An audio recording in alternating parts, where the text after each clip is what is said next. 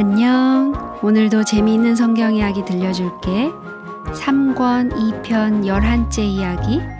태양이 제자리의 섬.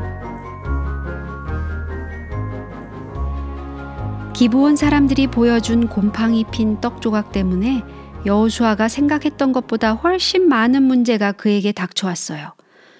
동맹하기로 약속한 지 얼마 되지도 않았는데 그들은 급히 와서 좀 도와달라는 기별을 보내왔어요. 근처에 있는 다섯 나라의 왕들에게 공격을 당하려 한다는 소식이었어요. 속히 우리에게 올라와서 우리를 구조하소서 산지에 거하는 아모리 사람의 왕들이 다 모여 우리를 치나이다. 하고 기부온 사람들은 애원했어요. 그 다섯 왕들은 이스라엘 사람들을 쳐부수고 더 이상 가나안을 침입하지 못하게 하려고 단단히 계획을 했어요. 그래서 기본 사람들이 이스라엘과 동맹을 맺었다는 소식을 들었을 때 그들은 화가 머리 끝까지 났어요. 그들은 기본 사람들을 배반자들이라고 욕하면서 혼을 내주겠다고 몰려왔어요. 그래서 기본 사람들은 발을 동동 구르면서 여호수아의 도움을 청한 것이었어요. 이번만큼은 여호수아도 하나님께 여쭈어 보는 것을 잊지 않았어요. 하나님께서는 놀랍게도 그를 속였던 기부온 사람들을 당장 도와주러 가라고 명령하셨어요. 이스라엘 군대는 밤을 꼬박 세우면서 기부온까지 걸어갔어요. 기습을 당한 다섯 왕들은 사방으로 흩어져 버렸어요. 싸움을 하는 동안 두 가지의 놀라운 일이 생겼어요. 하나는 갑자기 우박이 소나기처럼 퍼부어서 적들을 죽인 것이었어요. 그래서 이스라엘 자손의 칼에 죽은 자보다 우박에 죽은 자가 더 많았어요. 저녁 무렵까지 그들은 계속 적들을 뒤쫓았어요. 여수아는 밤이 되면 많은 적들을 놓치게 될 것을 알았어요. 그는 적을 다 무찌를 때까지 좀 더 시간을 달라고 하나님께 기도했어요. 이 싸움은 무엇보다도 중대한 싸움이라는 것을 그는 잘 알고 있었어요. 이번 싸움에서 이긴다면 한꺼번에 가나안의 모든 힘을 꺾는 셈이었어요. 그래서 바다로 가는 통로가 열릴 것이고 모든 가나안의 통로도 역시 열릴 것이었어요. 그는 꼭 이겨야만 했어요.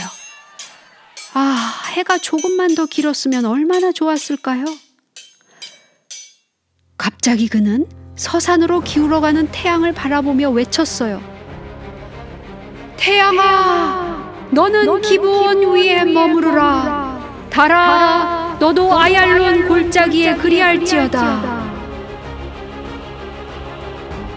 우리는 어떻게 해서 그런 일이 일어났는지 잘 모르지만 성경은 그들이 그 싸움에 이길 때까지 태양이 머물고 달이 그쳤다고 말했어요.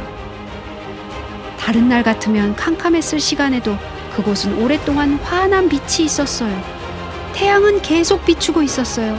태양은 정말 거의 종일토록 지지 않고 있었던 거예요. 하늘에 그대로 머물고 있었던 거예요. 여호와께서 사람의 소리를 들으신 이 같은 날은 전에도 없었고 후에도 없었나니 이는 여호와께서 이스라엘을 위하여 싸우셨음이니라. 팔레스틴에 사는 사람이라면 이 일을 모르는 사람이 없었어요. 다섯 나라 왕들을 무찌를 수 있도록 해가 멈추었다는 소식을 들었을 때는 이미 싸움이 끝나려 하던 때였어요. 이스라엘은 그 이후의 모든 싸움에서 계속 승리를 거두었어요. 이와 같이 여호수아는 여호와께서 모세에게 이르신 말씀대로 그 온 땅을 취하였어요. 마침내 모든 싸움이 끝났을 때 여호수아는 이스라엘 백성들에게 땅을 나누어 주었어요. 아무도 불평이 없게 하기 위해서 그는 스물 한 명으로 된 위원회를 만들었어요. 그들은 온 땅을 두루 다니며 보고 일곱 부분으로 나누어서 지도를 그려왔어요. 그는 자기 옆에 지도를 두고 각 지파마다 땅을 제비 뽑게 했어요. 각 지파에게 몫이 돌아왔어요.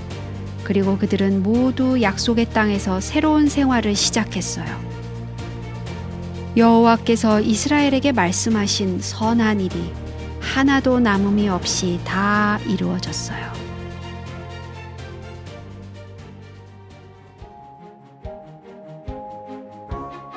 오늘 이야기는 여기까지야. 다음에 또 재미있는 성경 이야기 들려줄게. 안녕.